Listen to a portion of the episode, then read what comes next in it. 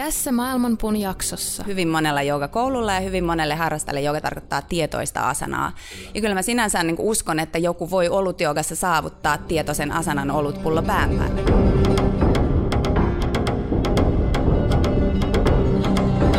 Maailmanpuun juuret ovat ylhäällä ja lehvästö alhaalla. Sen oksat levittäytyvät kaikkialle luonnonvoimien ravitessa niitä. Aistikohteet ovat sen versoja ja sen juuret levittäytyvät sitoen sielut niiden tekojen mukaisesti. Sen todellinen muoto ei ole näkyvissä tässä maailmassa, ei sen loppupää eikä alkupääkään.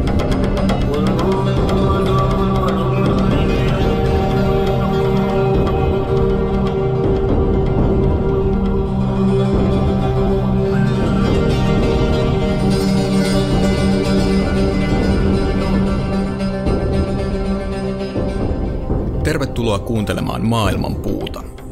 Podcastia, joka tukee metafyysistä harjoitteluasi. Minä olen joogatutkija Matti Rautaniemi ja kanssani studiossa on joogaopettaja Miska Käppi.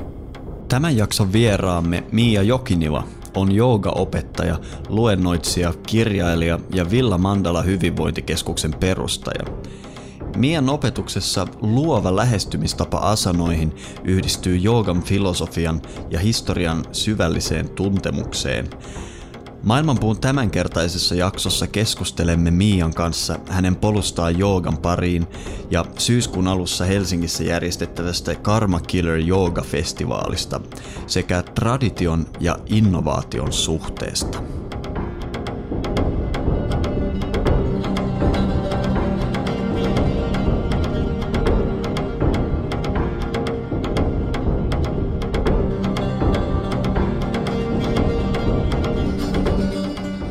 Rakkaat kuulijat, tervetuloa tänne Shaktan olohuoneeseen Maailmanpuun studioon ja jälleen uuteen Maailmanpuun jaksoon.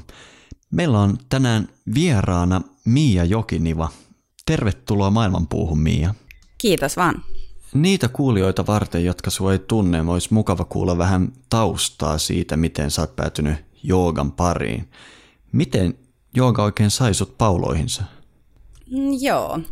Musta että mä oon ollut niin kiinnostunut varmaan 13-vuotiaasta lähtien sellaisista joogan osa-alueista, mitä mä en oikeastaan tiennyt joogaan kuuluva, kuuluvaksikaan. Eli on, on kovasti aina kiehtonut jälleen syntymä ja karma ja chakrat ja, ja tota, äh, erityisesti asketismi, se, on, se oli mulle jotenkin ihan niin kuin teinistä lähtien ihan käytännönkin tasolla rajoittaminen ja, ja myös sitten ihan sellainen niin kuin mielen ja kehonkin tasolla niin voimakkaatkin harjoitukset ja semmoinen niin fyysinen rajoille meneminen ja sitten toisaalta sen ravitsemuksen ja alkoholin kanssa niin kuin sen kieltäytyminen. Että sen asketismi oli mulle niin kuin erityisen kiehtovaa.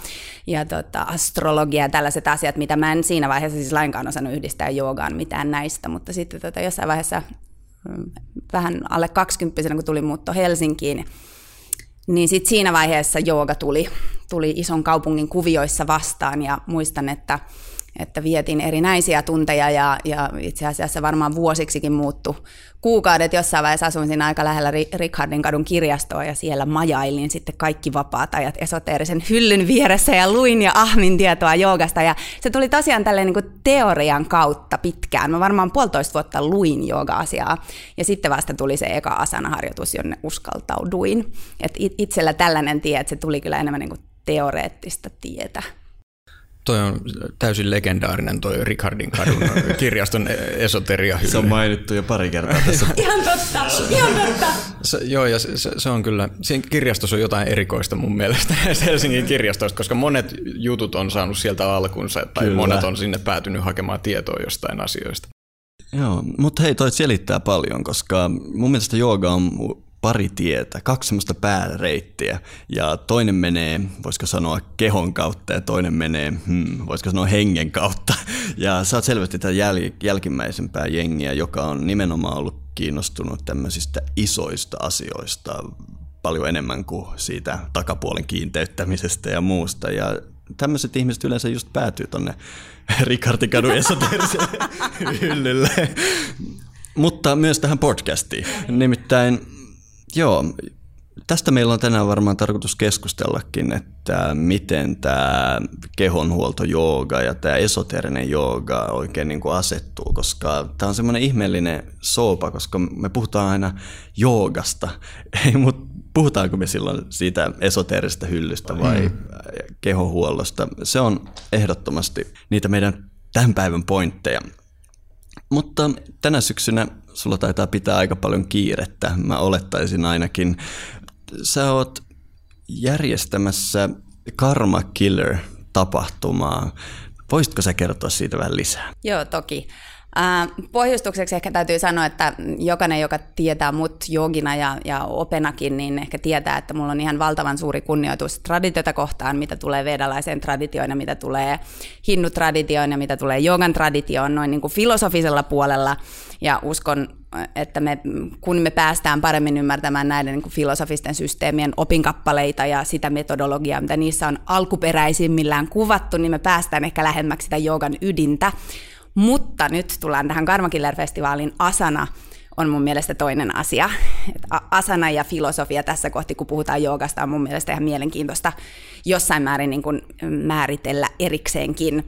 Ja Karma Killerin idea on ehkä elänyt niin pitkään, kun mä oon ollut oman joogaharrastuksen kanssa tuttu, koska mä oon, mä oon siinä niin kuin alusta saakka jossain määrin ihmetyttänyt se mm, kotimaisen joogan mm, tavallaan niin kuin sisäänpäin sulkeutunut tapa suhtautua muihin lajeihin ja muiden lajien mahdollisuuteen avata sitä meidän kehomielitietoisuutta ja kasvattaa meidän ymmärrystä itsestä. Ja, ja asanan itse näen suhteellisen vajavaisena verrattuna moniin somaattisiin lajeihin, esimerkiksi Feldenkrais ja ähm, Body Mind Centering ja Alexander-tekniikka ja Continuum ja tämän tyyppiset. Että mä oon aina ihmetyttänyt se, että minkä takia se asana pidetään ikään kuin vankilassa, että sen asanaan ei saa koskea, se asana on jotenkin pyhä ja ylivertainen muuhun liikkeeseen nähden, kun näinhän ei suinkaan historian kanvalossa ole. Niin tämä Karma Killer on mulle ehkä yksi sellainen kun konkreettisin projekti, yritys vapauttaa se asana näyttää, miten paljon tavallaan liikkeellä on annettavaa meille, kuinka paljon asanan sukuista liikettä meillä on olemassa, joka voisi näyttää joogille erilaisia puolia siitä itse- ja kehotietoisuudesta. Et se on ehkä se karmakillerin niin kuin ydin, että toivon jotenkin, että me voitaisiin päästä asana sieltä vankilasta ja myös, myös sitten antaa työkaluja niin kuin itse tutkiskeluun ää, muistakin lajeista, jotka liippaa aika läheltä. Onko siinä ajatuksena tavallaan niin kuin, ä, tarjota just ennen kaikkea joogan harjoittajille mahdollisuus tavallaan tutustua esimerkiksi, muistaisin, että siellä ohjelmassa oli breakdancea ja jotain Joo. tällaisia Joo, että tässä sitten taas, jos vilkaisee vähän sinne hatta ja asanan historiaan ja erityisesti tähän niin moderni ja postmoderni historiaan, niin eh, kyllähän me se tiedetään jo aika niin kuin vastaan sanomattomasti, että siinä vaiheessa, kun asana on eh, näihin muotoihin, minä se tämän, tänään tunnetaan, niin alettu kehittää, niin siellä on lainailtu aika paljon silloinkin muista lajeista. On ollut painia ja kehonnostoa ja, ja tota, kalaripajattua ja mallakambaa ja, ja niin kuin tämän tyyppisiä intialaisia lajeja.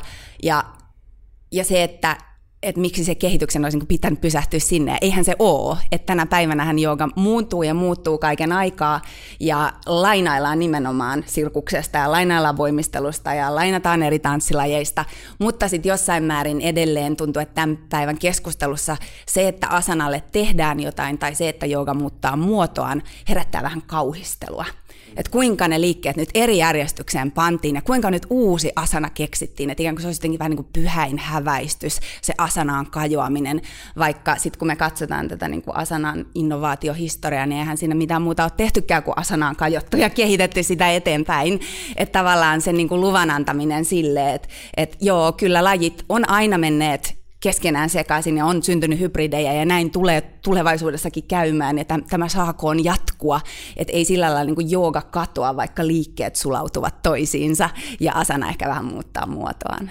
Toi on tosi mielenkiintoinen pointti ja mä ehkä hiukan haluan myös antaa toisenlaista näkökulmaa. Mutta pysytään vielä hiukan tuossa Karma Killerissä, koska selvästi siellä on jotain muutakin kuin liikettä ja asanaa ja muuta. Siellä ainakin mun silmän näyttää, että jo, tämä joogan filosofia ja ehkä laajempikin filosofia siellä vilahtaa, Joo, eikö totta? Kyllä, ihan ehdottomasti. Ja tosiaan tämä tavalla ajatuksena, ajatu, tai pohju, pohjustuksena sille, että miksi siellä näyttää silmään niin kuin olevan muutakin kuin joogaa, että onko se niin kuin ok, että näin on. Mutta sitten yhtä aikaa se tradition syvä kunnioitus ja se filosofian niin kuin esiin nostaminen mm-hmm. ja, ja asioiden niin kuin kaivelu tavallaan ihan niitä perusteita myöten, että mistä me puhutaan, kun me puhutaan joogasta. Joo. Miten sä päädyit tuohon nimeen? No mä itse ajattelen sen silleen, että joogi on karma killer.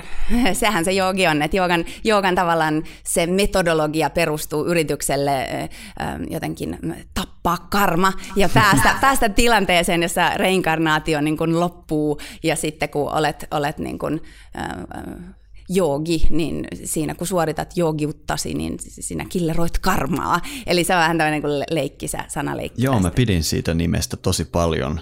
Ja kun sä kutsuit mut sinne puhumaan, niin heti tartuin tuohon festivaalin nimeen ja ähm, mun on tosiaan tarkoitus siellä äh, puhua, kuinka karma tapetaan, tästä karman käsitteestä ja mun on tarkoitus lähestyä sitten tämän traditionaalisen kolmikerroksisen maailmankuvan kautta ja, ja vähän määritellä karmaa traditionaalisella tavalla ja tehdä oikea niin kuin kartta siitä, miten täältä voi oikein suunnistaa kotiin ja sen karman kanssa työskennellä. Mutta siitä enemmän sitten siellä Karma Killer Festivaalilla. Matti, sullahan on myös tarkoitus siellä puhua jostain aiheesta. Mullahan just mietin sitä, että tohon niin kun, kun nyt kuulee sitä ajatusta tämän tapahtuman takana, niin tämä mun, mun aihe, eli mikä on aitoa ja alkuperäistä joogaa, on tavallaan sellainen, se on myös aika keskellä siinä, mutta se on niin kuin tavallaan toisessa päässä siinä ehkä jollain tavalla siinä asetelmassa. Sä provosoit jo niin kuin otsikossa.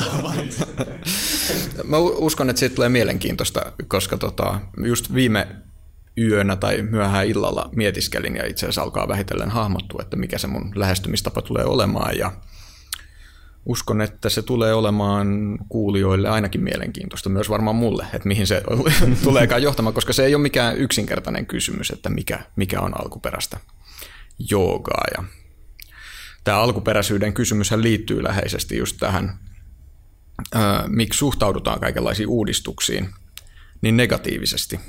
Se, jos, se tuntuu olevan joogassa aika yleistä edelleen yhä tänä päivänä, että aina, aina kun tota, syntyy uudenlainen fuusiojoogatyyli, eli melkein joka päivä, niin tota, joku, joku siitä närkästyy.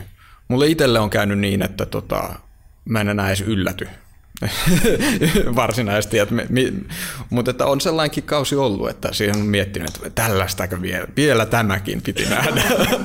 Joo, ja, ja mä ymmärrän kyllä tota, kritiikkiä, koska tavallaan mulle se, se, minkä takia mä eksyin joogan pariin, oli nimenomaan, että mä voisin löytää jonkunlaisen järjestelmän, joka ei tule tästä meidän, äh, sanotaanko viimeisen 300 vuoden tiedetradition sisältä, vaan joku ihan toisenlainen perspektiivi, koska mua kiinnosti muinaiset kulttuurit noin niin kuin yleensäkin ottaen, minkä takia he on toimineet niin kuin, no mun lempari esimerkki, koska jos tuijottaa jotain kisan pyramidia, niin on vaan pakko miettiä, että mitä noin tyypit kelas 5000 vuotta sitten.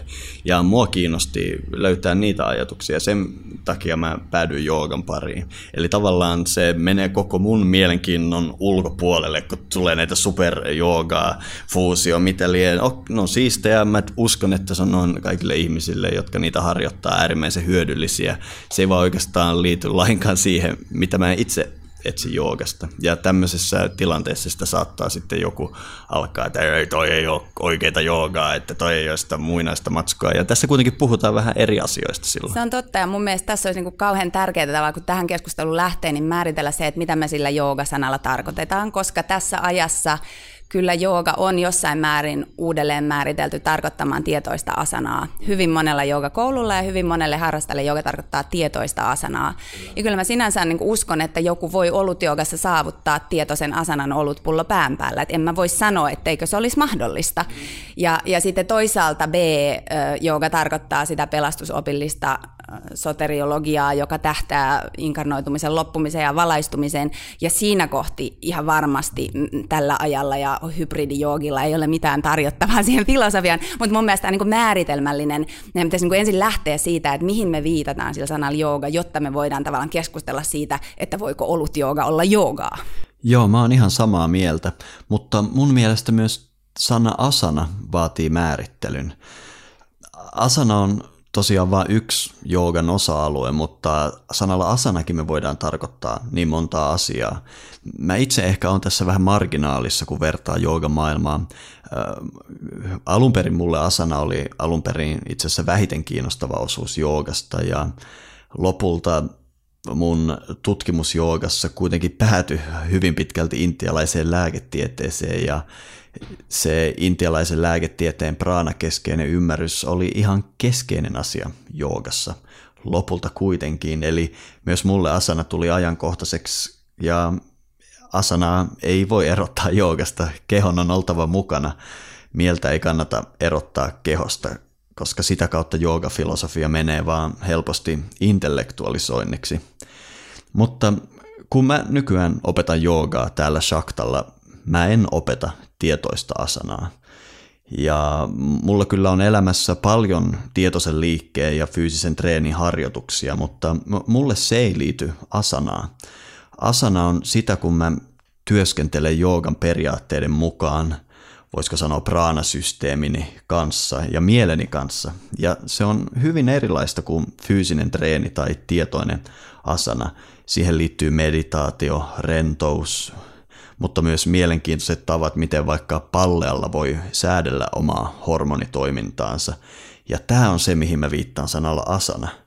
Sitten kun mä teen vaikkapa käsillä seisontoja, kaikkia näitä asioita, jotka on todella tietoista kehonhallintaa. Se ei mun mielessä istu asana-kategoriaan, kun me katsotaan sitä intialaisen tradition kautta. Mutta siis toisaalta suuri osa joogamaailmasta nimenomaan tarkoittaa asanalla tietoista kehonhallintaa, minkä johdosta munkin on usein järkevää käyttää sitä sanaa myös tässä toisessa merkityksessä. Mutta on ylipäätään aika kinkkinen juttu mulle. Onko teillä tarjota jotain ratkaisuja tähän? Mä, minun itse asiassa kiinnostaisi kuulla Mian näkemys tähän, koska tota, minkälainen sun oma lähestymistapa asana on ennen kaikkea? Uh, mun oma lähestymistapa, jos lähdetään taas tästä sanan määrittelystä, mä mielen asanan asennoksi, kehon, asen, kehon tietoiseksi asennoksi. Ja sillä mä ajattelen, että sitä tietoisuustyöskentelyä tai sitä, sitä niin kuin keho-mieli-yhteyden voimallistamista, mikä on alusta sille, että voidaan alkaa työskentelemään sit hienovaraisempien A, energioiden, mutta myös käsitteiden ja sen terminologian kanssa, missä me puhutaan mielen eri kerroksia. Me voidaan edes käsittää, mitä ne tarkoittaa, tai miten me voidaan ymmärtää, mitä mielen liikkeet tarkoittaa, niin täytyy ensin olla aika voimakas ykseys tai yhteystunne suhteessa omaan kehoon. Sun täytyy niin kuin tuntea ja hahmottaa, ymmärtää myös sisältä käsin oma kehosi. Siihen asana on loistava työkalu. Mutta itselläni on esimerkiksi klassisen balettitanssijan koulutus, ja sitä mä oon tehnyt mun elämän 15 ekaa vuotta. Kyllä mulla on tosi voimakas kokemus siitä, että niinku äärimmäisen hienoja äm, lajeja kehomielitietoisuuden hienojakoisimpaan ymmärrykseen myös niin kuin joga-asanan ulkopuolella. Ähm, ehkä mulle kysymys on siitä, että asana on tietoista olemista omassa kehossa ja se voi tapahtua vaikka nakkikiskan jonossa, vege-nakkikiskan jonossa.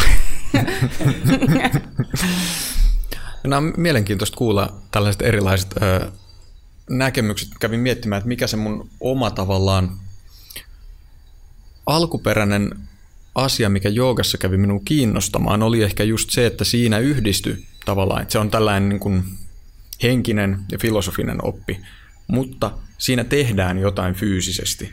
Ja tavallaan kun sitä kävi aikanaan sitten harjoittamaan, niin, niin alkoi ymmärtää sen, että missä määrin se, missä tilassa meidän keho on. Minkälaisissa asennoissa se on tottunut olemaan, minkälaisissa asennoissa se voi olla, miten se toimii. Niin miten paljon se vaikuttaa siihen, miten me nähdään itsemme, mitä, miten me ajatellaan ja, ja, ja miten me ylipäätään pystytään olemaan vuorovaikutuksessa maailman kanssa. Öö, niin tämä oli mulle se, mikä, mikä joogassa oli kiehtovaa, mutta sitten minä ehkä niin kuin, olen niin kuin alkanut itse kyseenalaistaa jotenkin sitä asanoiden liikunnallista puolta jonkun verran pitkään astanga joogaa esimerkiksi tehneenä, joka on hyvin sellaista niin kuin liikunnallista, liikunnallinen lähestymistapa siihen. Niin tarkoitatko sitä, että jos me halutaan tehdä niin kuin voimakasta liikunnallista treeniä, niin valtavirran joogan lähestymistavat ei ehkä ole paras tapa tehdä sitä. Ne, on, ne voi olla yksi tapa, mutta mulle ne ei ole välttämättä ollut se, mihin mä oon sitten päätynyt lopulta. Mm-hmm. Et mä nykyisin etsin asanasta jotain muuta, mutta että tota, se on, asanoiden tekeminen on ollut mulle kyllä semmoinen portti siihen suuntaan, että mm-hmm. on alkanut ymmärtää tätä. Joo, tuosta tuli montakin mielenkiintoista ajatusta. Yksi, yksi just viitaten tähän tähän psyyken puoleen, että, että se on mua myös kovasti kiehtova ajatus, että se, se liike voi olla niin kuin ty, työkalu identiteetin rakentamiseen. Se voi ehdottomasti olla niin kuin sisäinen kokemus, joka muuttaa minuutta, mutta sitten myös, jos sen haluaisi riisua niin kuin ihan stripata tavallaan niin kuin basickeihin, niin voisi mun mielestä myös ajatella, mä joskus opettaessani sanonkin näin, että asanaa tehdään, jotta keho pysyy terveenä, jotta kunto on hyvä, jotta mikään ei prakaa, jotta elät mahdollisimman pitkään, jotta sinulla on mahdollisuus tämän elämän aikana löytää kaikki ne vastaukset, joita ei sit sieltä filosofian puolelta. Että jos niin kuin keho luhistuu alta 50-vuotiaana, niin sitten on vaikea niin kuin harjoittaa mielen kanssa enää eteenpäin, kun homma pyörii niin kuin kipujen ympärillä. Mutta jos kroppa on vahva, koska sitä fyysistä asanaa on tehty vailla mitään filosofista muuta niin kuin päälle liimattua, niin sitten sen filosofian kanssa on pidempi elämä edessä ja mahdollisuus niin kuin löytää sieltä puolelta jotain. Et sen voi niin kuin myös mieltää mun mielestä ihan niin kuin täysin vaan tästä näkökulmasta. Joo, ymmärrän. Ehdottomasti samaa mieltä. Sä, sä mainitsit, että sulle asana tarkoittaa asentoa, ja se on mun mielestä hyvä käännös, mutta annanpa tässä myös toisenlaista näkökulmaa mun omasta perspektiivistäni. Mulle nimittäin ensimmäinen järkytys, kun mä päädyin opiskelemaan nykyisen opettajani kanssa tässä traditiossa, mitä myös nykyään jaan eteenpäin parhaalla omalla osaamallani tavalla, niin mun opettaja ei suostunut kääntämään sanaa asana, asento. Ja tämä on mulle ehkä yksi merkittävimpiä käännekohtia mun joogapolulla. Toi asana on tosi mielenkiintoinen termi ja sitä on monet joogatutkijat, varmaan joku tuossa pöydän kulmassakin, pyöritellyt monella tavalla. Ja jos me katsotaan sanaa asana, niin se sanan ydin on se loppu, eli pääte ana. Se löytyy monista sanskritin sanoista, vaikkapa meidän, jakson, meidän viime jakson aihe oli praana ja se myös päättyy samalla lailla tähän anaan. Jos me vilkastaan vaikka Monier Williams sanakirjaa, niin siellä ana käännetään henki tai breath, ja tämä ei siis viittaa hengitykseen, vaan johonkin paljon perustavampaan henkeen, niin kuin jälleen kerran viime jaksossa paljon puhuttiin. Mutta sitten tämä sanan alku asa, joka me laitetaan anan eteen, Onko oikeassa Matti, että useimmat joogatutkijat ymmärtää sen niin kuin istuin tai jotain takapuoleen liittyvää? Joo, joko substantiivina, joka viittaa istuimeen, tai sitten verbinä, joka viittaa istumiseen. Eli siis, mm-hmm. ja jos katsoo Monier Williamsia taas kerran, niin sieltähän nämä molemmat löytyy. Joo, niin löytyykin. Ja, mutta mielenkiintoista on myös, että täältä Monier Williamsista löytyy Aasa verbimuodossa ja siitä löytyy myös toisenlaisia näkemyksiä. Mitkäs ne nyt oli? Vitsi, ottakas pieni hetki, niin mä kaivan ne tuolta esiin. Tässä sanakirjan selaushetken aikana ehkä siis kuulijoille voisi selventää, että nyt Monier Williams on siis tunnetuin sanskritin sanakirja. Eli nyt tota, tota, täällä siis selataan nyt kiihkeästi digitaalista sanakirjaa ja etsitään asanan osasia. Kohta tulee. Tästä voisi esimerkiksi kertoa, että minkä takia tähän istuimeen on päädytty, on se, että sana asana käytetään esimerkiksi valtaistuimesta vanhoissa sanskritin kielisissä teksteissä. Kyllä. Ja näistä tällaista, millä kaikki nämä jumalhahmot, heillä on kaikilla joku istuin, niin siinä on myös tämä sama sana muistaakseni käytössä. Eikö me siis tätä, tätä vasten voitaisiin aika kovinkin kriittisesti suhtautua esimerkiksi seisoma-asentoihin, jotka verrattain myöhään vaikka hattajogankin piiriin saapuivat. Että sitten jos me lähdetään niin kuin ihan sanamääritelmän kautta, niin niin miksi me kutsutaan niitä kaikkia liikkuvia seisoma-asentoja asanaksi ylipäänsä? No, Tämä seisoma-asentojen ö, tulo joogaan ja merkitys, sehän on tällä hetkellä, niin kuin varmaan itsekin tiedät, niin tota, joogatutkijoiden suuri mielenkiinnon kohde. Mutta nyt Miskalla näyttää olevan nyt jotain valmiina. löytyy. Tässä Monier Williams antaa aasa-verbistä myös muun muassa tämmöisen to cause to flow in, mitenkä ikinä tämän suomeksi vääntäisitte.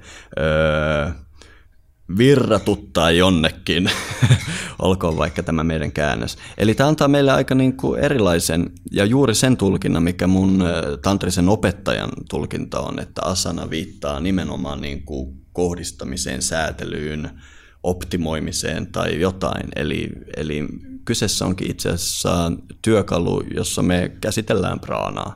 Ja siinä se tärkein mekanismi oikeastaan liittyy meidän luustoon, siinä miten, koska meidän luuston asento muuttuu, meidän virtaukset muuttuu ja siinä yhteydessä meidän palleja onkin sitten tosi avainroolissa, miten me säädellään. Ja t- tätä mun asanaharjoitus on. Totta kai siinä on asentoja, mutta siinä ei ole mitään asentoa, mitä mä haeskelen, vaan kyse on enemmänkin siitä, että tietyn asennon kautta pystyy oppia tekemään itselleen tiettyjä asioita, jossa se lopullinen päämäärä on oikeasti vaan oppia laittamaan oma systeemistä tasapainoa. Ja tämä on se tulkinta-asenasta, mistä mä itse pidän eniten ja sen kanssa pyörin. Mitäs kaksi joogatutkijaa pöydän toisella puolella tuumaa. Mua jotenkin musta oli kauhean hieno, hieno kohta, kun sä sanoit, että, että se ei liity sulle sääntelyyn. Eikö sä sanoit jotain tämän tyyppistä, että se, se ei liity niin sulle tavallaan, että ulkopuolelta sitä säännellään?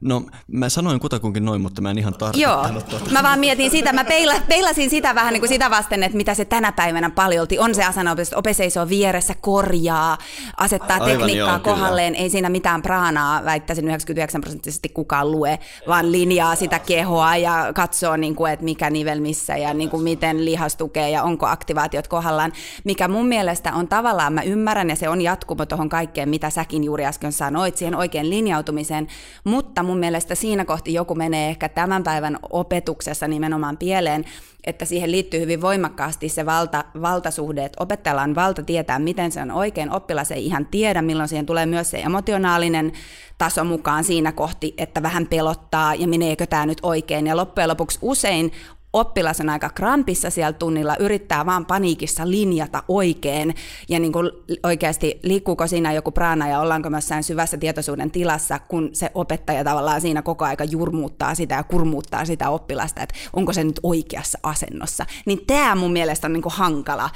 juttu tässä koko asanan työstämisessä tänä päivänä.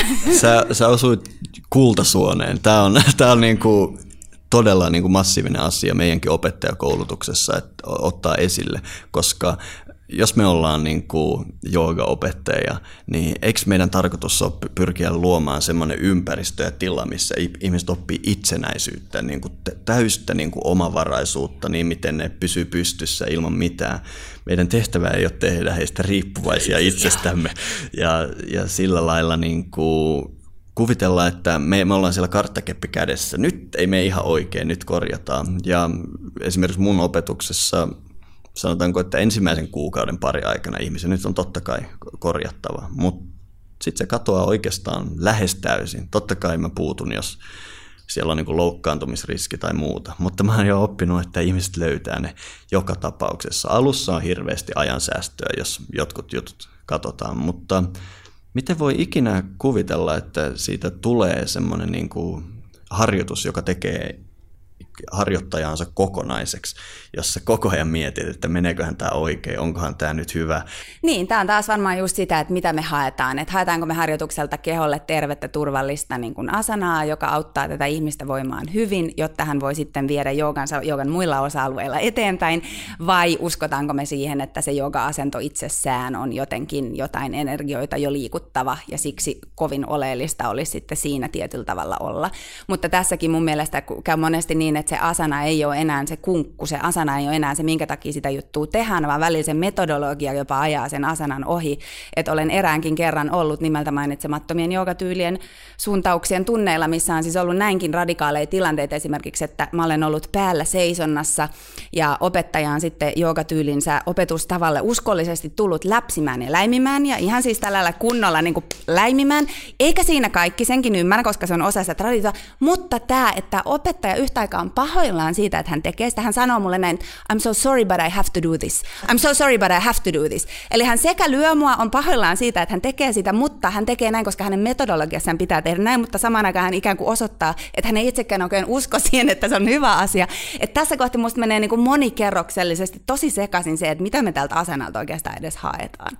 Nyt videoformaatista olisi hyötyä. Kuulijoille tiedoksi, mulla on tällä hetkellä suu auki. Joo, ei siis tämä on tosi tota, mielenkiintoinen ja moneen suuntaan aukeava kysymys. Mulle itselle tulee mieleen se, että mä oon itse ollut joskus joogatunnilla, missä kun tota, tämä oli hyvin silloin mun alkuaikoina, missä tota, kysyin jonkun kysymyksen, että miten jossakin asenassa pitää olla, että miten, miten saa jonkun jalan oikeaan kohtaan tai joku tällainen, vaikka tuntuu, että selkä on jotenkin vinossa tai jotain tällaista. Ja opettaja vastasi siihen, että teet vaan, että kyllä se sitten lopulta menee oikein.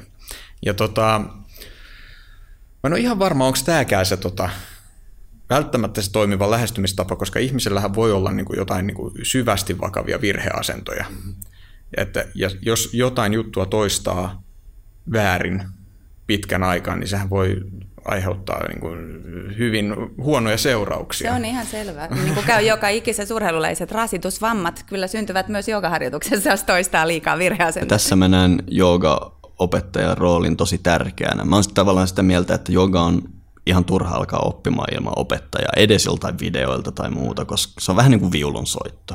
Okei, niin kuin sun on vaan, jonkun on vaan laitettava sun juttu alulle. Mutta sitten jossain vaiheessa se opettaja ei ole välttämätön, jossain vaiheessa se on vaan sitä omaan työstämistä. Ja mä näen joogaopettajan niin kuin asanaohjauksessa roolin just siinä, että hän oppii viemään joogaajan siihen paikkaan, mistä hän voi turvallisesti etsiä ja antaa se asanan syntyä. Tavallaan joogaopettajan tehtävä on puuttua vain, jos siellä on se virheasento tai joku muu juttu, mikä potentiaalisesti voi tuoda hankaluuksia, varsinkin pitkällä aikavälillä toistettuna.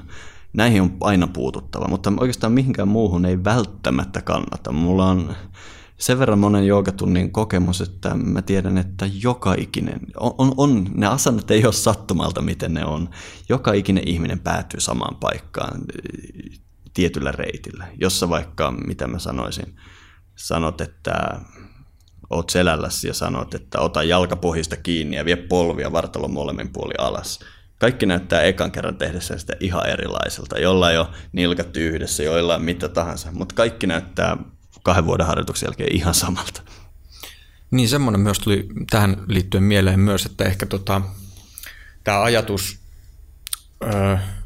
missä tavallaan jossain määrin pakotetaan harjoittajia tavallaan samaan suuntaan ja yritetään saada niitä menemään siihen muottiin, niin sehän se on niin kuin hyvin voimakkaas tämmöinen 1900-luvun alun ajatus. Ja mä oon miettinyt, että missä määrin se liittyy siihen laajempaan kulttuuriin, joka silloin oli, ja ajatukseen tiedosta ja opettajuudesta. Et, et siis on tällainen käsitys, että on niin kuin se vaikka ihanteellinen jooginen tila. Mm. Ja sitten niin kuin sinne mennään niin, että laitetaan vaikka väkisin ihminen sen muotoiseksi, että se sopii siihen muottiin. Tiedättekö? Kyllä. Joo. että tota, tota, tota, öö, se niin kuin perustuu sellaiseen hyvin niin kuin, Siis mun mielestä se tuntuu ennen kaikkea modernilta ajatukselta. Ja se on hyvin esteettinen ajatus, että näinhän toimitaan tanssissa, näin toimitaan voimistelussa, näin toimitaan luistelussa, että et sillä lailla niin sen estetiikan ja ulkoisen muodon perässä meneminen, äh, joo, sen tavallaan ymmärtää tiettyyn pisteeseen, mutta sitten sitten se, mitä ehkä tänä päivänä juuri länsimainen lääketiede ja tämä aika nimenomaan tuo asanaan fysioterapian ja niin kuin lääketieteen kautta, on se, että se asanan ulkoinen muoto ei yksinkertaisesti voi olla se, minkä perässä me mennään tekemään sitä asanaa, johtuen siitä, että meidän pitää nähdä, että kun salissa on 20 ihmistä, siellä on 20 erilaista yksilöllistä kehoa, ominen vamma, alttiuksinen. Eli tavallaan tässä sen opettajan pitäisikin olla aika koulutettu kehoon ja anatomiaan ja asanaan nähdäkseen, että mikä palvel, millainen kolmioasento palvelee tuota henkilöä. Ja ne, ne voi olla ne viisi henkilöä erinäköisessä kolmioasennossa, ne ei välttämättä itsestään löydä oikeisiin itselle hyviin asentoihin, koska heidän kompensaatiomekanisminsa houkuttelevat heitä heille ehkä haitallisiinkin asentoihin. Että tässä kohti tavallaan se opettajan anatominen koulutus, jos me lähdetään ihan sitä kehoa katsomaan, niin se on tärkeää, että me ei mennä ulkoisen muodon perässä, vaan me mennään sen sisäisen arkkitehtuurin perässä, mikä on sitä luistarakennetta ja nivelpintoja ja niin kuin, äh, lihastukia ja tämän tyyppistä. Mutta sitten tämä lähtee vähän siitä asanasta, mistä me äsken puhuttiin tästä filosofisesta, historiallisesta prana-asanasta eteenpäin, ja se lähtee tavallaan taas siihen, että mikä on terve ja hyvinvoiva keho. Mulla jäi mun opettajalta semmoinen äh, lausahdus mieleen. Hän sanoi, että sä et opiskele anatomiaa sen takia, että ymmärtäisit asanaa. Anatomialla sä et tule ikinä ymmärtämään asanaa. Anatomia opiskellaan sen takia, että kukaan ei loukkaannut. Ja nämä on niin kuin kaksi ihan eri juttua. Ja mulle se asana on, tai se, sy- kutsutaan sitä nyt praana-systeemiksi, mitä me sillä asanalla säädellään. Mä näen sen vähän niin kuin instrumenttina. Ja äh, mä itse soitan montaa instrumenttia. Yksi niitä hienoimpia ohjeita, mitä mä oon ikinä kuullut, itse asiassa tuli jostain Musa-lehdestä. Mä luin edesmenneen Petri Wallin, äh, Kingston Wallin kitaristi haastattelua, ja hän sanoi, niin kuin häneltä kyseltiin jostain kitarasoittotekniikasta ynnä muusta, että se on ihan sama, miten ne sormet siellä on. Sillä on väliä, mitä tulee kaapeista. Ja toi on ollut mulle iso niin kuin, kitaran soitto-ohje, mutta se on myös massiivinen asanaharjoituksen ohje. Se on ihan sama, miltä se asana näyttää. Sillä on väliä, mitä tapahtuu sun sisällä sen seurauksena. Ja tä- tästä mun mielestä voisi niin sujuvasti myös laajentaa siihen, että meillä on taolaisuuden qigong, meillä on mm, shamanismin tietyt liikkeet, meillä on äh, sufismissa omat äh, liikkeensä, jolla päästään ekstaattisiin tiloihin ja, ja tota niin, tätä on niin kuin muuallakin kuin joogan piirissä. Ja senkin tähden Äh, musta tällaiset keskustelut on kovin, kovin oleellisia, että onko meillä nyt vain joogassa se asana, joka jollain tavalla johtaa meidät niin kuin energian äh, sellaiseen kuljetukseen, jonka kautta on mahdollisuus päästä jonnekin olotilaan, mitä tässä tavoittelemme, kun kuitenkin on aika paljon näyttöä, että monissa muissa kulttuuritraditioissa on, on myös kehon liikkeiden erilaisten, erinäköisten liikkeiden kautta päästävissä samanlaisiin tiloihin. Joo, tässä me tullaan itse asiassa tosi lähelle nyt jotain teemoja, mistä me puhuttiin viime jaksossa, mm-hmm. koska me puhuttiin praanasta ja me puhuttiin tällaisista muistakin perinteistä, missä on käsitys tällaisesta kokonaisvaltaista energiasysteemistä. Mm-hmm. Ja siinä me tultiin tavallaan tällaisen ö, havainnon äärelle, että nämä perinteet, jooga, qigong, äh, mitä muita, no shamanismi varmasti monissa tapauksissa. No, kung fu, koko itä. Niin kuin... Tällaiset perinteet, missä keholla tehdään jotain ja on tällainen ajatus energiasysteemistä, ne itse asiassa perustuu aika erilaiseen äh, käsitykseen ihmisestä ja todellisuudesta kuin tämä meidän länsimainen tapa. Me ajatellaan siis, että kun me tehdään jotain fyysistä, niin siinä on ensisijaisesti, siinä tehdään lihaksilla ja luilla ja hermostolla jotain.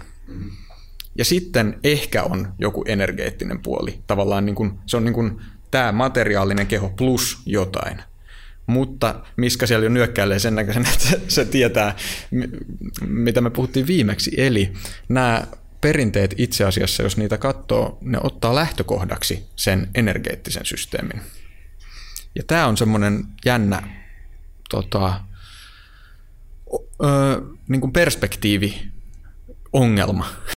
Joo, se tuntuu olleen niin kuin suorastaan niin kuin sääntö. E, se on ollut niin kuin suorastaan universaali tapa nähdä ihminen ja maailma. Ja se, mitä sä sanoit Mia äsken, että, että, että asana ei ole vaan se ainoa. Mun mielestä ei liene liioteltua sanoa, että jokainen vähänkin koherentti kulttuuri on päätynyt jonkunlaiseen niin kuin kehon harjoitukseen, joka on ihan samaa sukua ja juurta kuin asana. Ja sitten me tullaan tästä, mitä Matti sanoi taas, jos vähän haastaa tuota, vaikka mä olen kyllä sataprosenttisesti samaa mieltä tosta, mutta sitten haastaa taas sitä, että miten tämä energian käsitettä kuitenkin niin kuin väärin käytetään asanan piirissä ja joogan piirissä jatkuvasti.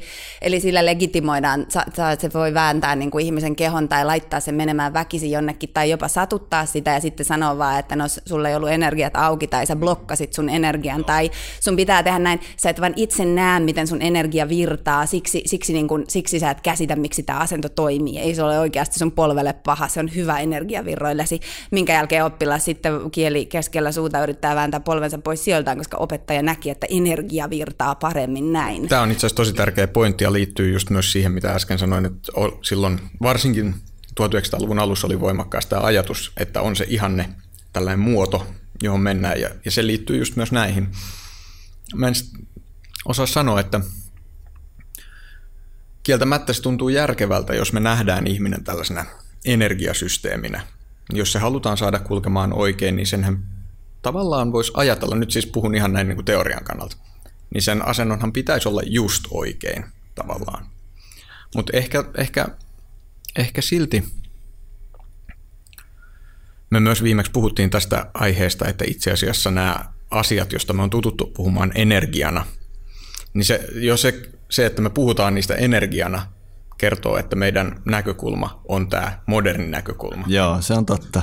Ja tämä energia on ollut, se on tavallaan varmaan monelle joogaopelle ollut tosi mahtava tämmöinen niin pakoreitti, koska, koska se on niin heikosti ymmärretty ja määritelty asia, että oikeastaan voi, sillä voi oikeuttaa ihan kuinka päättömän harjoituksen vaan. Ihan sama mitä tekee, niin kuin hyppää ikkunasta ja mätkää lattialle, se niin kuin lätkäsee niin kuin energiat kohilleen. Että oikeastaan sillä on 1900-luvulla ja no vielä tälläkin vuosisadalla saatu perusteltua vaikka mitä. On totta. Toinen on karma. Jos opettaja satuttaa oppilasta, niin sen oli vain karma, jota hän nopeutti. Just näin. Eli tämä on tavallaan mun mielestä problemaattinen, että kun me ollaan tuotu tämä harjoitus länteen ja me nyt kuitenkin näillä lainalaisuuksilla yritetään pelata ja kunnioittaa yksilöä näissä puitteissa, mihin, mille, minkä päälle niin kuin tämä yhteiskuntajärjestelmä rakentuu, niin sitten, että me niin kuin vedetään hatusta tuollaisia ulkokultaisia käsitteitä ja liimataan ne jonkin päälle, melkein väittäisin, että suurimmaksi osaksi opettajat ei käsitä, mistä ne puhuu, kun ne käyttää näitä sanoja,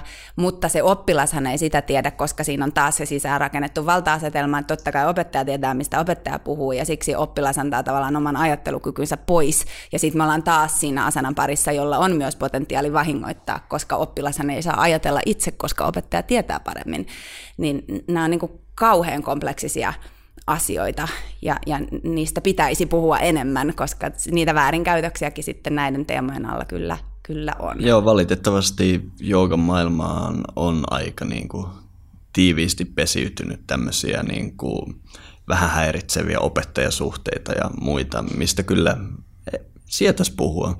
Puhutaanko niistä? Mun, mä en ikinä näe keskustelua näistä.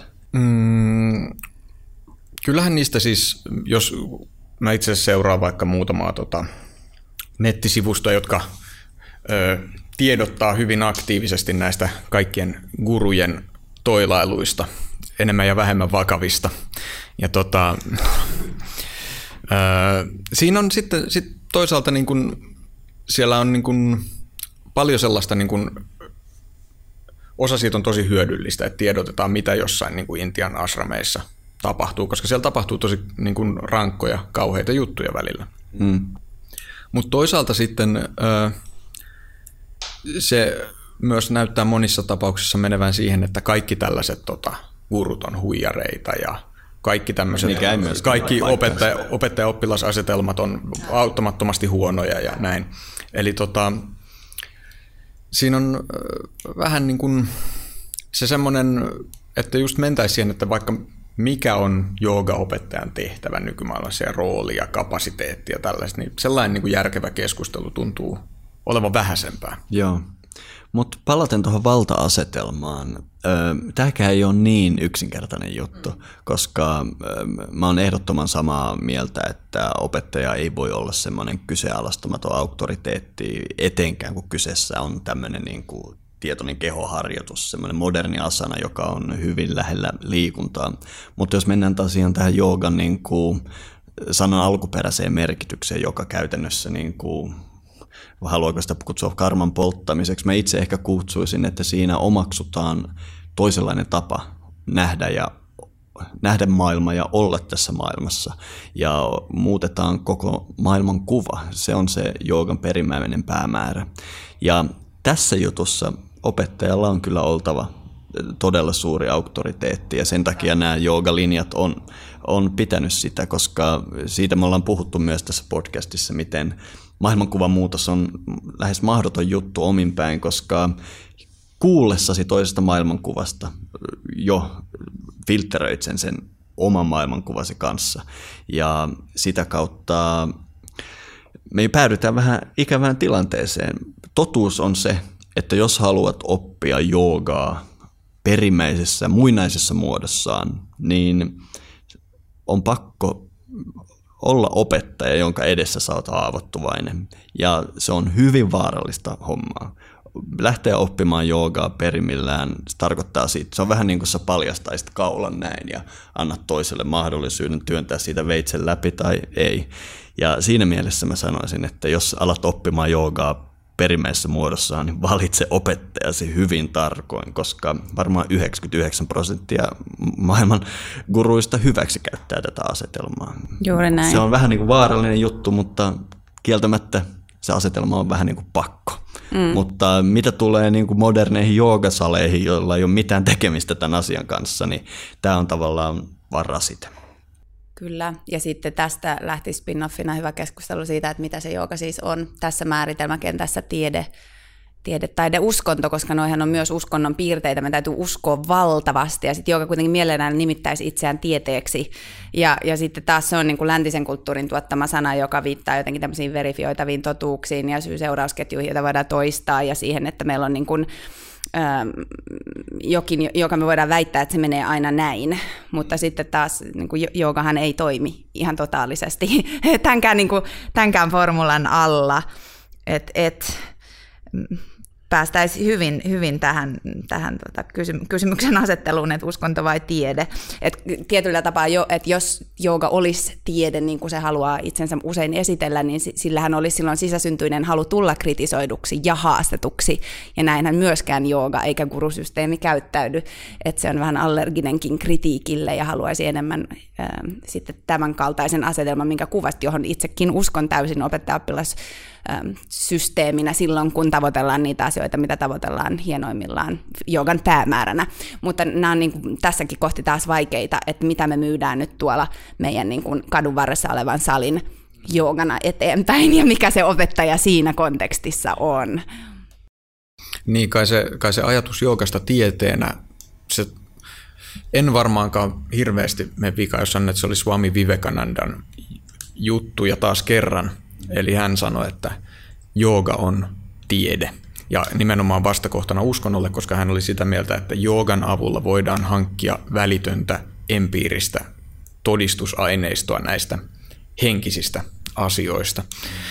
Mutta tota, mun mielestä se on niin kuin, äh, mielenkiintoinen väite, jos puhutaan joogasta tieteenä, koska usein puhutaan, että tiede tosiaan tuottaa todistettavissa olevaa tietoa ja hankkii sitä systemaattisilla menetelmillä ja kykenee uudistumaan ja korjaamaan itseään.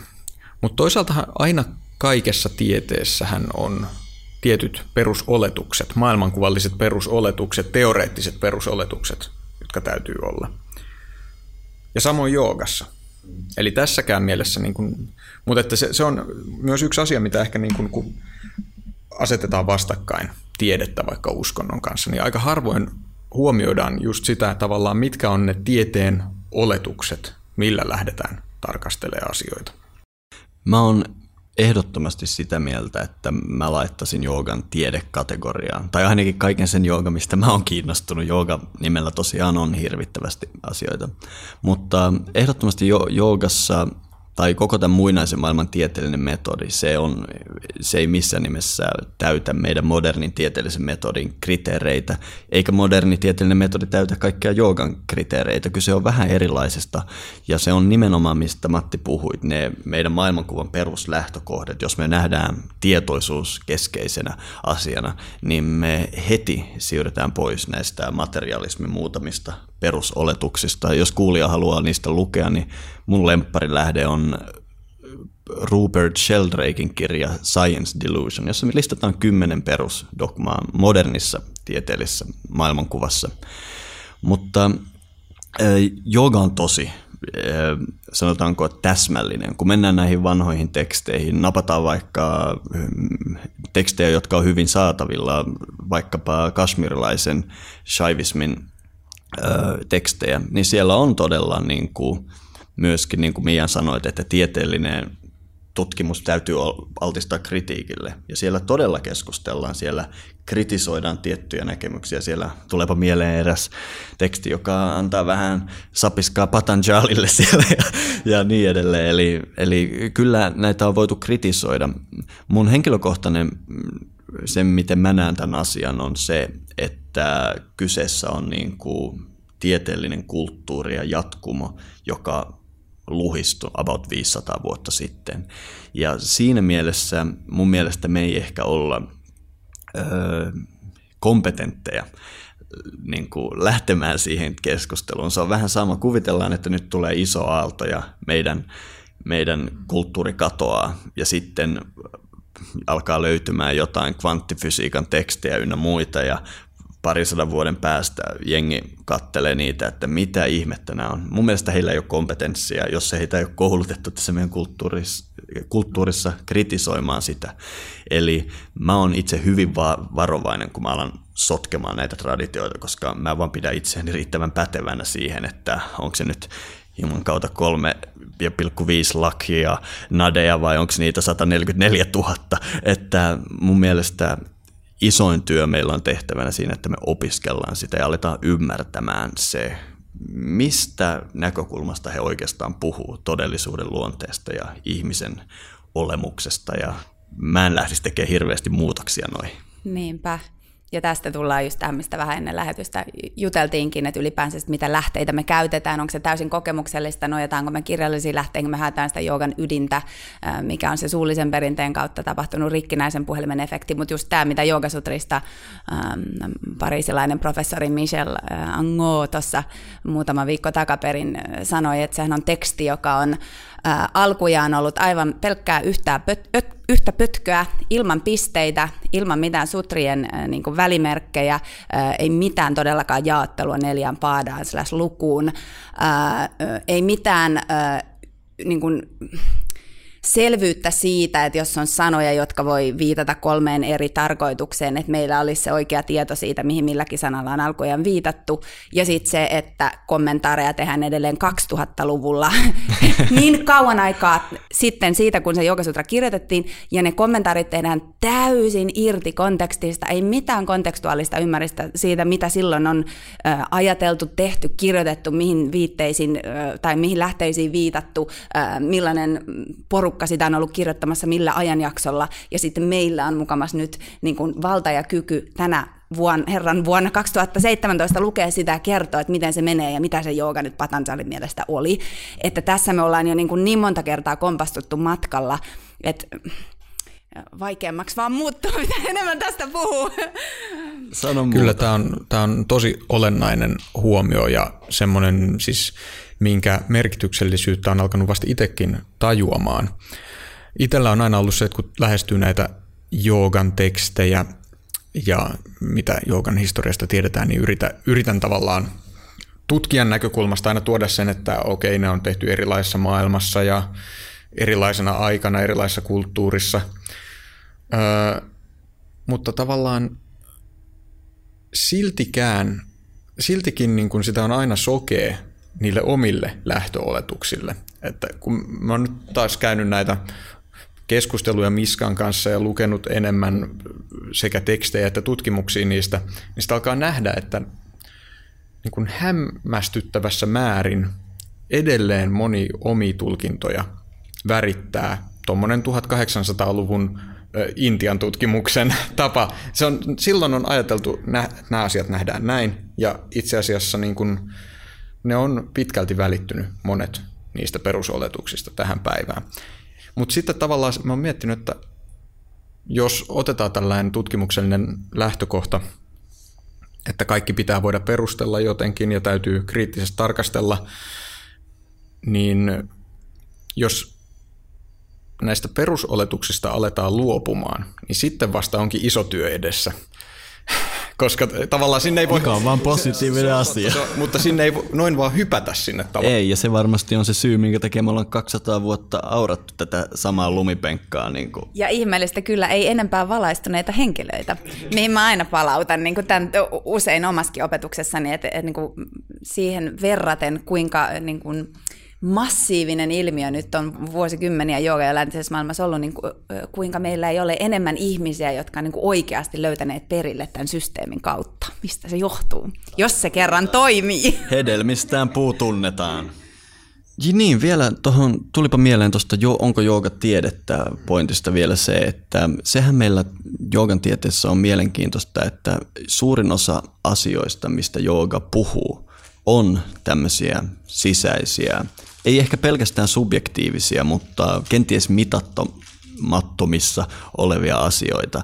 Eli jos Matti nyt joogaharjoituksen aikana niin kuin saavuttaa darmansa, käsittää paikkansa koko kosmoksessa ja ymmärtää niin kuin polkunsa ja tiensä, niin ei mulla ole mitään niin kuin letkuja ja johtoja, mitä mä voin laittaa Mattiin ja todentaa tämän. Eli siinä mielessä tämä tiede liikkuu semmoisella alueella, että ihan kaikki tämmöiset empiirisen tieteen menetelmät, oikeastaan mikään niistä ei tule toimimaan. Eli meidän täytyy ymmärtää, että kun kyse on tämmöisestä tieteestä, me puhuttiin, että onko se uskonto vai tiede, niin ehkä se on vaan niin kuin nämä molemmat yhdessä – ja se, että meillä ei ole keinoa todentaa jotain, se ei tarkoita sitä, että ne asiat voisi olla totta, että sikäli tiedehän voi laahata edelleen perässä. Ehkä kehitetään darman mittausvälinettä, karman vähenemisen mittaamisen väline jossain vaiheessa. Mutta joo, mä en ole myöskään nähnyt sitä niin kuin koskaan ongelmana, että jotain ei voida mitata tai todistaa, etteikö se voisi oikeasti jogassa niin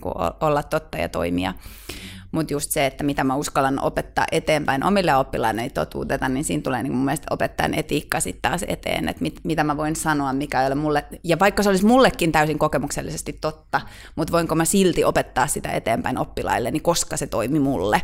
Tämä on vähän sama, että jos mä pystyn heittämään dropbackin näin ja mun selkä ei niin mene siitä klesaksi, niin onko silti, niin kuin, sekö minut sitten legitimoi opettamaan dropbackeja ihmisille tällä samalla tyylillä, koska minun selkäni kesti sen, niin se tulee mun mielestä vähän tässä filosofiassakin. Toki vammat ei ole ehkä ihan näin niin kuin, yhtä todellisia, mutta silti siinä on niin eettinen dilemma, että mitä mä opetan eteenpäin, jos mä en ole aivan sata varma, että näin se meni ja näin se menee ja tämä toimii vissi ja varma. Joo, mun opettaja on aina sanonut, että et usko multa sanakaan, mitä et pysty itse todentamaan. Ja mä oon ennenkin tässä podcastissa sanonut tämän mun lempparilauseen, että tieto, jota et ole tuntenut omassa itsessäsi, on nimeltään huhu. Tosi hyvä. Mutta tota, tähän liittyen itse asiassa Mia haluaisin kysyä sulta, että äh, sulla on tämä joogan historia kuitenkin vahvana osana tuossa sun työssä ja olet kirjoittanut siitä mielenkiintoisia blogitekstejä viime aikoina, jotka on saaneet paljon huomiota osakseen, niin tota, ähm, mulla on sellainen vaikutelma, että monille joogaopettajille tämä tällainen akateeminen joogan historian tuntemus on vähän vaikeaa sovittaa siihen, mitä itse opettaa. Miten sä itse näet tämän niin kuin akateemisen tiedon ja sitten tämän käytännöllisen soveltamisen suhteen? Mä jotenkin näen sen niin, että mä välitän silloin parhaiten tietoa eteenpäin, kun mä pystyn näyttämään sen tiedon kontekstissaan ja näyttämään sen, että totuuskin tulkkiintuu niin monista syistä käsin. Että se, mä en voi vaan mennä jonnekin eteen ja sanoa, että tämä traditio tai tämä asanan tapa tai juuri tämä niin kuin tapa tulkita tämä filosofia tai teksti on totta – näin mä, niin kuin, mä, mä en voi tehdä näin, koska se ei mene niin, se, se ei ole totta. Mä, mulla ei ole mitään, millä mä voin todistaa, että se universaalisti on näin. Niin mä oon jotenkin ottanut sellaisen lähestymistavan, että mä opetan näyttäen monia mahdollisuuksia, kerron ehkä siitä, mikä toimii mulle, mihin itse uskon, eniten sen pohjalta, mitä tiedän, mutta jatkuvasti myös ö, omaa opetustani uusintaen. Esimerkiksi jokin alaspäin katsova koira, jos nyt mennään näin konkreettisen asanan tasoon, niin on 18 opetusvuoteni aikana opettanut sen 18 eri tavalla ja toivottavasti seuraavan 18 vuoden aikana edelleen muutan joka ikinä vuositapaani opettaa sitä sitä mukaan, kun integroin uutta tietoa ja filosofiassa vähän se sama, että, että kai se opetus ja se, mitä itse kanavoit, on vaan niin suurta kuin mikä se oma suodatin sillä hetkellä on, ja toiveena on, että oma suodatin paranee, ja tota, niin tieto, mitä tulee, niin tätä jollain tavalla niin kuin kasvattaa minua ihmisenä, ja mun opetus on sitten taas kymmenen vuoden kuluttua erilaista, että, että siihen mä ehkä pyrin että mä olen enemmän se niin kanssakulkija kuin semmoinen ylhäältä alaspäin päähän taputtava opettaja, että näin se menee. Koska mulla ei ole itselläni mitään harhaluuloa siitä, että mä tietäisin, miten asiat menee. Mä voin vaan niin kertoa sen, mitä mä tiedän nyt. Mutta niinkaan kun en ole nähnyt totuutta, niin, niin en voi niin tietää, miten se on. Ja sen mä haluan aina välittää oppilaille, että hekin olisivat omalla matkallaan siitä samasta niin asetelmasta. Että älkää uskoko kaikkia, mitä kuulette. Kyllä. Oletteko te huomannut, että joogamaailma on myös vähän niin kuin ehkä jopa vihamielinen, kun Matti kysyi tästä joogatutkimuksesta ynnä muusta. Mä oon itse ollut havaitsevina, niin että kaikki joogamaailmassa ei yhtään tykkää tämmöisen tieteellisen historian tutkimuksen tunkeutumisesta sinne, että kaikki ei olekaan niin yksinkertaista. Uh, mun täytyy sanoa, että mä oon itse yllättynyt siitä, miten vähän mä oon kohdannut mm-hmm. vastustusta vaikka puhuessani tästä aiheesta. Silloin kun mä kirjoitin tuota erakkomaista kuntosaleille kirjaa, niin mä pelkäsin sitä rehellisesti sanottuna, että minkälainen se vastaanotto tulee olemaan. Että sivuutetaanko se juokapiireissä täysin, että koska se kuitenkin kyseenalaistaa monia perusoletuksia, vaikka se niin kuin lähestymistapa onkin sellainen myönteinen ja kunnioittava. Mutta että mä ajattelin, että sieltä voisi tulla enemmän sellaista, että, että tämä ei voi olla näin. Mm. Toki siis on sitten muissa yhteyksissä kuullut. Ja yksi kuuluisa esimerkkihän on niin tämä Mark Singletonin Yoga Body-kirjan vastaanotto tuossa seitsemän vuotta sitten. Niin sehän oli niin kuin semmoinen pommi tavallaan, joka aiheutti paljon hämminkiä. Että siis kyllä sitä on, mutta vähemmän kuin olisin itse odottanut. Joo, aika samoilla linjoilla.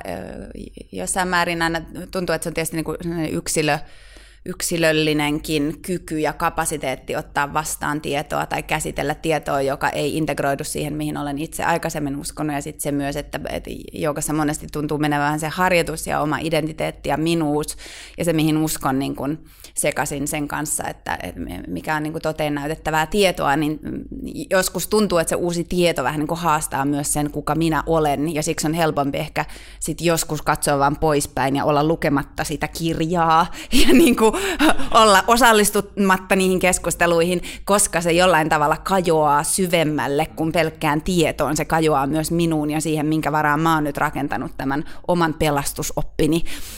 ja jos se sattuu olemaan vaikka asana ja joku näyttää, että se asana ei toimikaan niin itsestään selvästi kuin on itse luullut, niin totta kai se on vaikea paikka. Ja se, se on ihan mun mielestä peri-inhimillistä, että siinä kohti saattaa valita sitten tehdä muuta kuin lähteä syvemmälle siihen suuntaan.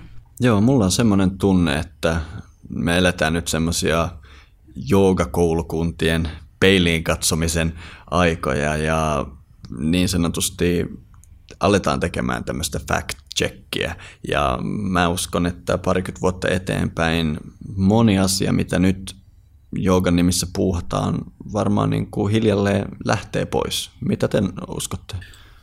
Mä itse uskon, että se tulee menemään tähän suuntaan. Tuosta, mitä Miia sanoit sun tavasta hyödyntää tuota historiallista tietoa ja liittää sitä sun opetukseen, mutta tuli sen mieleen, että öö, nyt taidetaan olla siinä vaiheessa, että kaikki 1900-luvun suuret intialaiset joogagurut, nämä kansainvälisesti tunnetut, on siirtyneet ajasta ikuisuuteen – Luullakseni. Joku, joku saattaa olla vielä hengissä. Nyt en, en niin kuin sano viimeisen päälle, joku suuri joogaguru saattaa olla vielä hengissä, mutta ja tämähän on aiheuttanut sitten sen, että tämmöinen niin kuin, mm, perinteen jatkuvuus on monessa kohtaa kyseenalaistunut.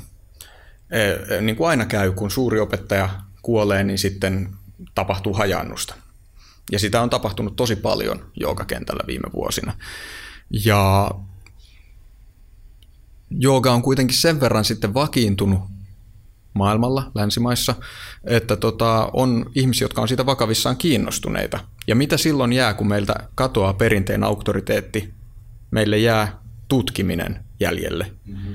Ja mä luulen, että tämä, tämä niin kuin historian tuntemuksen merkitys ja sen oma aloitteinen tutkiminen ja tällainen niin kuin, tavallaan sen itse rakentaminen, että mitä jooga on, niin se on lisääntymässä. Joo, mä itse ajattelen sen niin jotenkin, että se, se historian tunteminen on lupa, lupa tietyllä tapaa, esimerkiksi asanan kohdalla, lupa opettajille myös saada olla itsensä näköisiä, kun me tässä nyt just Asana, jos viitataan, tiedetään mitä Asana niin kuin alkujaan on ollut ja mitä se sitten on ollut ja että onko sitä lupa kehittää ja muuntaa, niin kuin tuntee sen historian hyvin, niin sitten ei tarvi ehkä niin, kuin niin nöyrtyä niiden kommenttien edessä, että ei, Asana pitää aina olla tässä järjestyksessä ja se tehdään vain tämän muotoisena, mikä on mun mielestä esimerkiksi kauhean kiehtova, kun nyt paljon keskustellaan siitä, että filosofia oli alkujaan aina siinä intialaisessa ja Krishnamacharyankin traditiossa mukana, ja sitten tämä, että kun se pelkistyy vain asanaksi, että se on tämmöinen lännen vääristymä, mutta just tässä Indra Devin elämänkerrassa tässä The Goddess Pose, minkä se Michelle Goldberg kirjoitti, niin hän siinä ö, nimenomaan suoraan Indra Devin suusta sanoi, että Chris Matsarja kielsi opettamassa lännessä filosofiaa. Sanoi, että menee opeta vain asanaa, ne ei ymmärrä muuta, ne pystyy ottaa vastaan muuta. Et tietyllä tapaa, että sitä valikointia on tehty aina, ja mun kaiken tällaisen kuin historian ymmärtäminen, että mistä poluista tämä meidän todellisuus tänä päivänä koostuu, niin se on ensiarvosta sille, että me voidaan tietää, ketä me ollaan. Että kuka mä oon, kun mä kutsun itseni joogaopettajaksi, mitä mä teen. Ja mitä kivuliaampaa se on, sen tärkeämpää. Kyllä, just näin. Kun puhuttiin tuosta joogatutkimuksesta ja, ja asioiden kyseenalaistamisesta sun muusta, mua kiinnostaa Mia, sä olit ilmeisesti viime kesänä tuolla Puolassa, Krakovassa, Yoga Research Summer Schoolissa.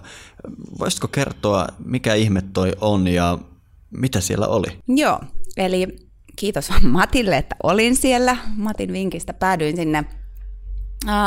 Itsekin aluksi luulin, että se on vaan niin postgraduate-tyyppisille tutkijoille avoin areena, jossa jaetaan tietoa joogasta ja tämän päivän joogatutkimuksesta, mutta sitten tosiaan selvisi, että sinne pääsee ilman myös, myös tätä tuota tutkijan ammattia ja sinne sitten hain mukaan ja pääsin. Ja tosiaan siellä oli kokoontuma, kerääntymä tämän päivän tutkijoita luennoimassa eri aiheista hyvin, hyvin laajasti. Joka kentältä, ei ollut mitään niin kuin kattavaa teemaa ja itselleni löysin sieltä kyllä erittäin mielenkiintoisia opettajia, joskin oli joitakin sit sellaisiakin, joita en välttämättä ala niin niin, tota, niin, niin seuraamaan tulevaisuudesta. Aika sanoisin niin kuin, laadultaan ehkä vähän epätasainenkin oli se, se opettajajoukko, mutta sitten aivan helmiä joukossa. Ja sitten oli paljon ihan siis tosiaan tutkijoita Euroopasta, jotka esitteli omia töitään, kiinnostavia nuoria okei, mikä nyt on nuori, mutta se kolme nelikymppisiä tekijöitä. Jäikö joku ihan niin kuin päällimmäisenä mieleen? Oliko joku niin kuin ihan jackpot? No, mulle oli semmoinen ranskalainen Michelin Angot, joka vedalaista tsänttäystä ja sitten joka sutraa, sutraa opetti. Hän oli mulle semmoinen niin kuin erityisen voimakas kokemus, että en, en ole, ole tuota mantraamista enkä tsänttäämistä tolla tasolla koskaan saanut kokea aikaisemmin. Mitä toi tasa tarkoittaa? Hän on tosiaan henkilö, joka on 35 vuotta tehnyt Brahminien kanssa tätä työtä ja asunut Intiassa pitkät pätkät ja saanut, saanut niin koulutuksen sieltä siihen hommaan ja tota, kykenevä näkemään aika pitkälle sieltä niin kulttuurin ja sen, sen niin kuin, brahminiuden sisältä tätä tekstien tuottamista ja tulkintaa, ja sitten pystyy välittämään myös, myös niin kuin sillä tasolla jotenkin sen meille, että me ymmärretään, me länsimaiset ihmiset. Hän jotenkin seisoo niin kuin kahden kulttuurin välissä, toinen jalkaisella Intiassa ja toinen voimakkaasti akateemisessa perinteessä lännessä. Ja se ei ole niin itsestään selvää, että löytyy tuollaisia henkilöitä, koska ne on yleensä vähän niin kuin jompikumpi. Niin hän oli sitten ainut tämmöinen, jolla oli, oli kummatkin niin voin vahvasti hallussa, niin se teki minuun vaikutuksen. Niin, sä olit Matti siellä viime vuonna. Joo, siis viime vuonna oli kyseessä tämä tällainen ennen kaikkea tutkijoille suunnattu niin kuin konferenssityyppinen muutaman päivän juttu.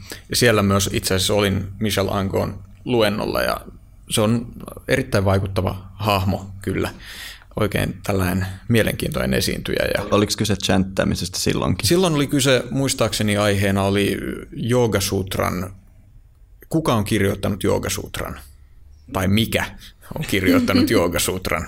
Ja se oli, siinä oli tavallaan tällainen keskustelu, joka ei ehkä mennyt parhaalla mahdollisella tavalla, koska tota, keskustelijoiden näkemykset oli aika eri maailmoista, mutta tota, mielenkiintoinen, mielenkiintoinen keskustelu, mielenkiintoinen hahmo.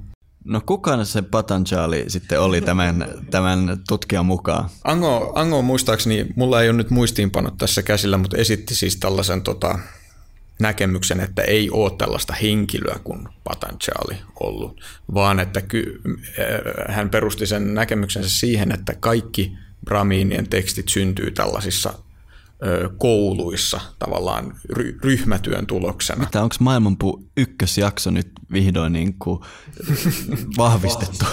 ne, ne saa, saa akateemista tukea. Tota, ehkä, ehkä. Ja, ja, ja sitten juuri liittyen, liittyen tähän, että ne on aina ensisijaisesti suullista perinnettä, että tota, kirjat, niin kuin paperille painetut kirjat ei merkitse siinä maailmassa mitään. Tämä aiheutti huvitusta siellä, kun hän tässä vai, tämän sanottu alkoi heittelemään kirjoja lattialle. Ja, ja tota, näin, että tota, ja, ja tuohon liittyen mulla nousi myös mieleen, mitä hän sanoi, hän, hän oli voimakkaasti edusti tä, tällaista ajatusta, että meidän on täällä lännes ihan turha luulla, että ne bramiinit koskaan olisi antanut meille ja meidän tutkijoille sitä tietoa siitä, miten nämä asiat oikeasti oli. Ja että meillä ei ikään kuin ole koskaan pääsyä valkoisina lännen edustajina niin kuin siihen siihen perinteeseen kiinni, että joo, ne voi ottaa meidät oppilaikseen, joo, ne voi niin kuin esittää kertovansa meille syvimmät salaisuudet, mutta todellisuudessa se on niin suljettu järjestelmä, että, että meillä ei ole niin kuin mitään mahdollisuutta päästä sen niin kuin alakulttuurin sisälle ja saada niitä salaisuuksia itsellemme, että kaikki nämä kirjat, mitä on kirjoitettu, menee vähän vierestä se oli hänen pointtinsa silloin. Toi on mun mielestä todella hyvä pointti ja itse asiassa vähän sivusin tota yhdessä toisessa keskustelussa pari päivää sitten, kun puhuttiin tästä joogaan nykyisin usein liitystä kulttuurisen omimisen tem- tematiikasta. Ja siinä sitten nostin esiin tämän pointin, että itse asiassa intialaiset on tuoneet paljon joogaa länsimaihin ja hyvin tietynlaisessa muodossa. Ja tämä vielä vahvistaa sitä, että se jooga, mikä intialaisten opettajien kautta aikanaan on länteen välittynyt, on monissa tapauksissa hyvin niin kuin, tietoisesti räätälöity paketti, mitä siitä annetaan. Et, tota, sekin on asia, mihin ei ole sillä keskitytty hirveästi itse asiassa joogatutkimuksessa. Niin. Joo, enemmänkin on vaan oltu niinku, tavallaan jooga on otettu vaan avokäsiin ilman mitään kritiikkiä, että okei, sieltä se nyt tulee, mutta Tämä on hyvä pointti, että ehkä ne lähetti länteen vaan halutun paketin. Kyllä, ja sitten oli toinen tämmöinen tosi mielenkiintoinen juttu, mikä, mikä liittyy tähän tiedon välittämiseen siihen, että mitä annetaan ulos ja kuka antaa ulos. Ja hän, hän oli vahvasti sitä mieltä, että bramiiniperinteestä ei todellakaan vuodeta koskaan ulos yhtään mitään. Ja bramiiniperinne on niin vahva traditio, että tavallaan se tieto, joka siellä muuttumattomana kulkee, se on äärimmäisen suojeltu. Ja tämä yleinen harhaluulo tai ajatus, että Vivekananda ja vaikka Sri Aurobindo olisi olleet bramiineja, ei ole totta. Et nyt on ihan uusinta tietoa, että he on olleet tällaista, ki- vitsi mä en muista se sanskritin kielen termiä, mutta se oli tämmöinen vähän niin kuin se henkilö, joka kirjoittaa ylös bramiinien tekstejä. Se on oma tämmöinen jatinsa eli he, he eivät olekaan bramiineja, ja siihen se Michel Ango sanoi, että tämä oli hänelle puuttuva pala, millä hän ymmärtää kaiken, mitä on tapahtunut historiassa. Nyt hän vihdoin käsittää, miksi ne lähti niin radikaalisti ulos siitä, mikä oli se perinne, koska heillä ei ollut bramiinin velvoitteita pysyä kiinni siinä perinteessä. Tämä on huippumielenkiintoista. huippumielenkiintoista. Tästä tulee vielä toinen jakso. ei, mun täytyy paneutua näihin, koska nämä on, tämä on sellaisia juttuja, että tämä just on uutta tietoa, niin tota, toivon, että se pian on jostain jul- julkisesti saatavilla myös. Ensimmäisenä Suomessa maailman puussa. Mahtavaa, että pääsit osallistumaan sinne tota, Summer Schooliin. Mulla oli itsellä kanssa alun perin suunnitelmana lähteä, mutta sitten totesin, että aikataulut ei anna myöten. Se oli kaksi viikkoa, eikö se ollut? Niin, yksi teema, mikä tähän liittyy, en muista, onko aiemmin puhuttu tässä podcastissa siitä, mutta ainakin podcastin ulkopuolella on puhuttu, että asia, mitä harvoin pysähdytään kysymään, on se, että minkä takia nämä suuret opettajat tai ihmiset, kenestä on tullut myöhemmin suuri opettajia, on alun perin sitten lähtenyt jakamaan näitä oppejaan tavallaan ulkopuolisille. Että onko siinä ollut motiivina pelkästään tällainen vilpitön halu jakaa viisautta ja parantaa maailmaa vai voiko siellä olla jotain muita syitä taustalla? Ollaanko me saatu vaan ne tyypit, jotka on potkittu ulos traditioista? Niin, tämä on mun mielestä sellainen kysymys, jota kannattaa pohtia. Ja eikö me Vivekanandasta kuitenkin tiedetä se, että hän oli niin yksityisesti vai kirjallisestikin, mutta kyllä hän oli ihan sanonut tällaisia asioita ääneen, että hänellä on maailman valloitus tähtäimessä ja hän haluaa nimenomaan äh, valloittaa joogan kautta maailmaa myös kulttuurisesti. Niin tota, se on kiintoisaa. Ja sitten yksi mielenkiintoinen esimerkki liittyy tähän transcendenttisen meditaation guruna tunnettuun äh, Maharishi Mahesh Yogiin. Tämä, tämä on kai ihan tota, julkista tietoa sinänsä, että tämä on dokumentti elokuvassa David Wants to Fly, joka kertoo David Lynchistä, mutta, mutta myös tästä Maharishi Mahesh Yogista, jossa tota, tämä dokumentin tekijä käy jäljittämään, että mikä tämän kurun tausta oikeastaan on. Ja sitten hän menee sinne ashramiin, josta tämä Maharishi Mahesh Yogi on mennyt äh, tai tullut ja tota, käy läpi sitten näitä kirjoja. Ja käy ilmi, että siellä ei sen nimistä munkkia ole ollutkaan. Mutta siellä on ollut mahdollisesti sellainen tyyppi töissä, oliko siivoojana vai jossain keittiössä.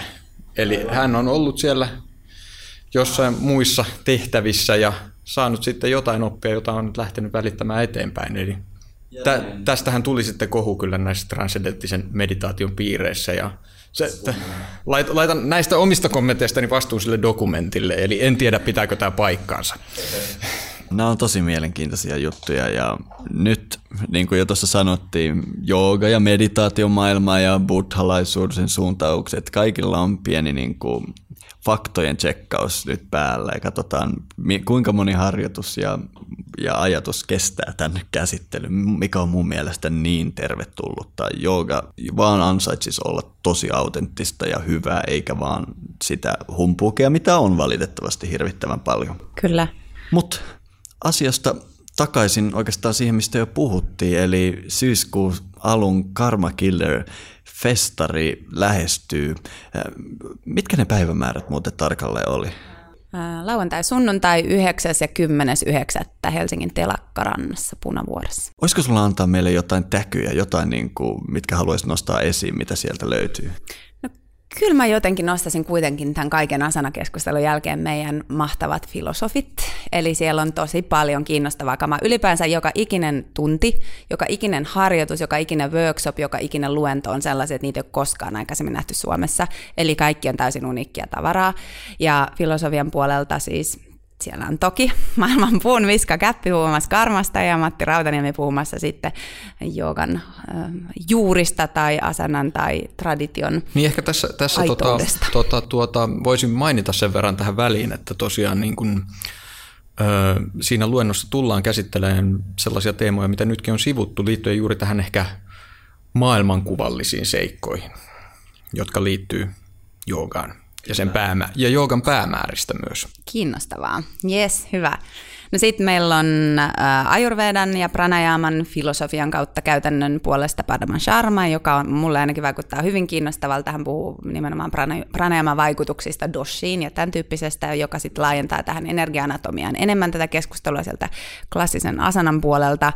Äh, Miro puhuu Bhagavad Gitasta, Sarolan Miro, ja sitten ihan ehdottomasti meidän ulkomaan ykköstarpa Simon Borg Olivier, joka on siis aivan oppikirja esimerkki traditionaalin ja modernin äh, ymmärryksestä näiden näiden yhdistämisestä, mitä tulee kehoon ja mitä tulee filosofiaan, että hän on tosi tosi vaikuttava heppu, jolla on nämä kummatkin hanskassa ja kyky sitten vielä välittää tämä tieto eteenpäin oppilaalle. Siinä olisi mun täkyt. Kuulostaa tosi hyvältä. Tästä saakin jo sellaisen kuvan, että minkälaista tarjontaa siellä on, ja se varmasti herättää tosi monien mielenkiinnon asiakohta, mutta onko niin kuin erityisesti joku sellainen ihmistyyppi tai, tai kohderyhmä, jota sä toivoisit näkevässä siellä kävijöissä? No sanotaan, että se on sellainen festivaali, josta löytyy kyllä ö, vähemmänkin treenanneille jotakin. Meillä on esimerkiksi tämmöinen Easy Flow-päivälippu, johon on koostettu sitten vähän aloittelevammallekin sopiva paketti, mutta kyllä tämä on enemmän räätälöity ja tehty ihmiselle, joka tietää jo joogasta, joka on harjoittanut kenties pidempään, joka on kenties jopa opettajatasolla, etsii uutta ymmärrystä, inspiraatiota, näköaloja, eli, eli sellainen jonkinlainen käsitys siitä, mitä jooga on, tai mitä luulet sen olevan pohjille, olisi ihan hyvä, koska sit sä vasta ymmärrät, miten spessuu se tavara on, mitä siellä, siellä tarjotaan. Että ehkä semmoinen vähän jonkun verran jo tehnyt ja lukenut ja niin kuin pohdiskellut saattaisi tästä saada eniten irti. Joo, se on mun mielestä hienoa, että on tällainen tavallaan asianharrastajien tapahtuma, missä sitten saattaa saada sellaista syventävää näkökulmaa asioihin. Joo, sellainen on ehkä puuttunut. Se on hyvä, että sä oot ehkä osunut hyvään kohtaan, koska tämmöinen harjaantuneille joogeille tapahtuma oikeastaan puuttuu. Mutta hei, tulipa mieleeni tässä lennosta. Me ollaan jauhettu hirveästi näistä asanoista ja muista. Tässä teille kuulijoille myös pieni täky, nimittäin meillähän on 6.9 Shaktalla tämmöinen maksuton satsang, jonka aihe itse asiassa on nimenomaan mitä on praanalähtöinen jooga ja mitä on ei-praanalähtöinen jooga ja niin edelleen. Eli sielläkin voi tulla ihan vaan kuuntelemaan ja tutustumaan tähän ajatukseen. Mutta mitä sanotte? Me ollaan menty aika vauhdilla niin kuin melko se tavaran läpi. Onko kellään mitään lisättävää? En mitään lisättävää. Tässä oli kaikki. Tässä oli kaikki joogasta. Ei sitten muuta kuin kiitoksia kuulijoille ja Kiitos Mia käynnistä. Kiitos teille. Kiitos tosi paljon kun pääsit. Tradition is important because to gain proper knowledge. If you don't follow the tradition, it just becomes physical. If you don't do it with traditionally, it just becomes like exercise where we go to the gym and where we go and just lift the weights and just do some aerobics. The aerobic doesn't have any spiritual aspect in that.